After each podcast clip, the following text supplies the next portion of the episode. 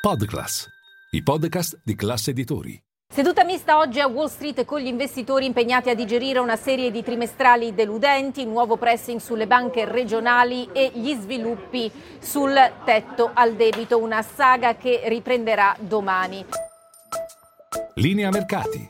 In anteprima, con la redazione di Class CNBC, le notizie che muovono le borse internazionali.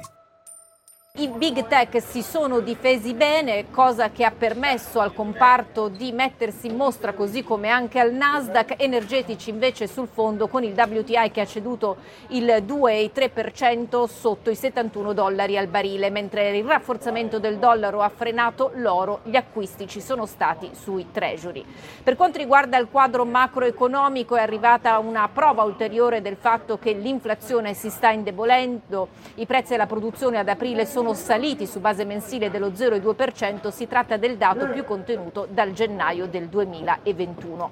Nel frattempo però il mercato del lavoro mostra segni di cedimento, le nuove richieste di sussidi di disoccupazione nell'ultima settimana sono balzati di 22.000 unità a quota 264.000. Si tratta di massimi dell'ottobre del 2021 e c'è chi dice che siamo già in recessione. Nel frattempo, stando a Bank of America, gli americani stringono strisciano di meno le carte di credito. Ad aprile c'è stato un calo del loro uso dell'1,2%, si tratta della flessione anno su anno, la prima dal febbraio del 2021.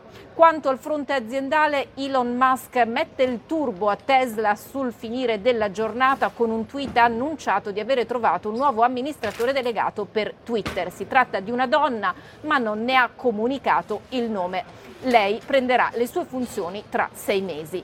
Intanto lui diventerà presidente esecutivo e CTO. Quanto ad Alphabet, titolo ai massimi di agosto all'indomani della conferenza annuale degli sviluppatori in cui sono state presentate novità sull'intelligenza artificiale. Per PacWest invece nuova giornata di passione, il titolo della banca ha ceduto oltre il 20%, ha detto che nella settimana al 5 maggio i depositi sono calati del 9,5%.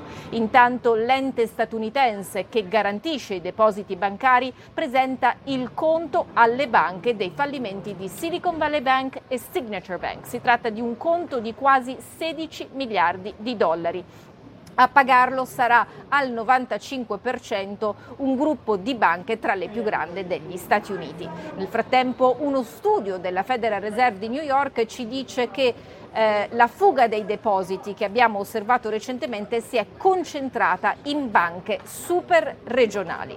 Quanto invece a Disney, eh, un tonfo oggi di circa il 9%, il gruppo sembra aver perso il suo tocco magico all'indomani di conti in cui eh, hanno deluso le aspettative per quanto riguarda le attività in streaming.